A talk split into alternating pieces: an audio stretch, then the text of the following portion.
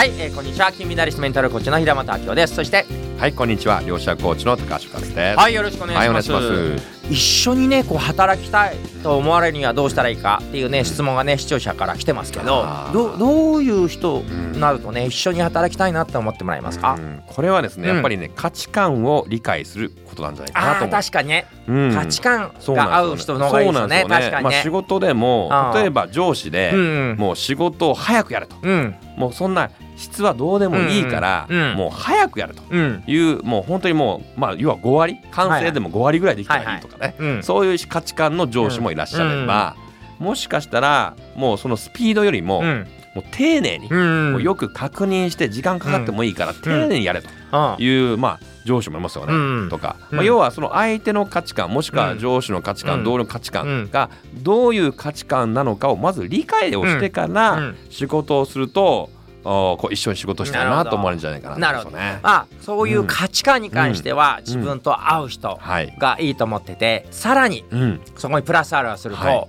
やっぱりね楽しそうに働いてるかどうか、うんうんうんワクワクしてるかどうかですよね。もうなんかねね嫌なんだよなとか言いながら、まあうんうん。儲かってるけど嫌なんだよなとか言いながらやるんだったら、うんうんうん。もうなんかわかんないけど、うん。次これやろうとか、うん。これやりたいんだって楽しそうワクワクしてる人と働きたいですね。そうなんですよね。ね。僕もそうで、うん。やっぱり仕事がうまくいく時っていうのはなんか楽しくて、はいはい。なんか盛り上がって打ち合わせ、うん。なんかしないと楽しく、うん。面白くないみたいな感じで、うん。うん。まあ、要はモットーははい。楽しく仕事する、私のモットーはそれなので、うんうん。もうまあ平本さんともね、うん。仕事楽しいので、はい。すごいいいんですけどありがとうござい。まあ、楽しくワクワクしながらやると、うん。うん。やっぱりすごいいい気が、うん。でも人によってはですね、はい。まあ、結構なんか打ち合わせの中ですごい真面目で、うん。もうきっちりしててですね、うん。もう準備はきちんとしなさいとかですね、もう計画をきちんと立てなさいとか、うん。まあ結構こうききびまあもちろんしっかりすることはいいと思うんですけども、ただ、うん。あまりそれが強すぎると、ん。私はどちらか自由価値観が自由なので、あんまりこの計画を立てるとか、準備をするっていう価値観の人と一緒に仕事すると、うん。なんか苦しくなっちゃうんですよね。じゃあ一緒に働かない方がいいですね。そうなんですよ。働かない方がいいんです。だからそうするとなんかうーんちょっと例えばあの場の雰囲気を乱す。うん。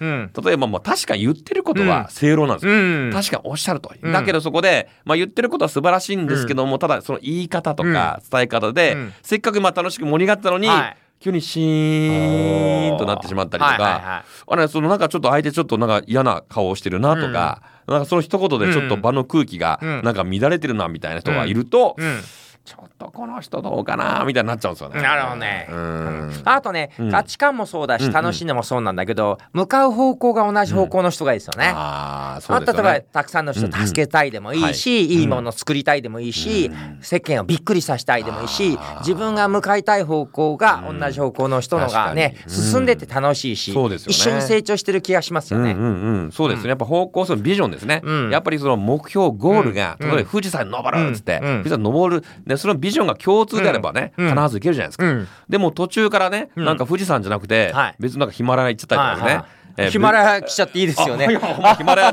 ヒマラヤヒマラヤ来ましょうよほんま来ちゃうとかいいんですよね。だからまあ要は方向性ですよね。確かにヒマラヤと思って。あびっくりしたみたいな、うん、だからまあ要は山の方向でどこに行くか、うん。そのゴールが、うん。まあ同じであれば、必ずそこに共有するゴール、つまりまあゴールを共有するとか、うん。ビジョンを共有するってまあすごい大事かな大事ですね。さらに言えば、うん。双方性愛を補うことが大事ですね。確かに。まああの喋るのが得意な人、うん。うんうん書く方が得意な人とか、うん。うん。事務スタッフ受付が得意な人と、はい。まあ前に出て、うん。えー話す人が得意だとか、はい。うん。こんなにお互い補い合えるよねっていう人と組める方がいいですね。あーそう。なんですよ、うん。やっぱ補う保管しちゃうという、はい。これまた量子力学の世界でいうとですね、あの原子もはい。水素元素とうん。酸素元素があるじゃないですか、これお互い電子が2個ずつ足りないと、はい。で互いに補うことによって水分子ができるんですよね。素敵ですね。そうなんですうんよつまりまあその一つの元素では水はできないけども、うん。これ二つが結合すればうん。水ができるというところで、そうすると新たな価値が生まれる、うん。まあ新たな問題解決ソリューションとか、うん。新しい解決策とか、新しいクリエイティブが生まれるとか、うんまあ要はもうカレーとうどん組むとカレーうどんとか。あいいですね。そう。美味しそうです、美味しそうですね、んまあ、お互い補う。と補い合う、もううどんだけちょっと味がちょっとみたいな、確かにでもカレーだけだとみたいな。カレーとうどんを組み合わせるとカレーうどんと新しい味が生まれるという。カレーと寿司だったらえ？カレー寿司。カレー寿司もね。ちょっとダメか。わかわかもう食べてみる でも意外とね例えばうまあカップ麺でもあるじゃないですうん。かカップ麺にこうカレーを入れてはいはい。さらにチーズを乗っけるとめっちゃうまいですよあーうまいですね。そう日清のあのカップラーメンとか、はいはい。まあ、そんな感じで組み合わせるとめちゃくちゃ味が変わってきて、うん。なるほどね。うわおと新しい味が生まれてきますから、まあ、そういうお互い補うことによって新しいものを生み出すとか、うん。新しい問題を解決するっていうのは一つ面白いんじゃないかなと思って。なるほどね、うん。はい。まあ、ということで一緒に働きたい、はい。共には価値観が一緒、うん。まあ、方向性が同じとか、まあ、お互い楽しい、うん。そして最後は愛を補う。ことをね指針にしていただければと思います、はい。はい、今日はありがとうございました。はいありがとうございました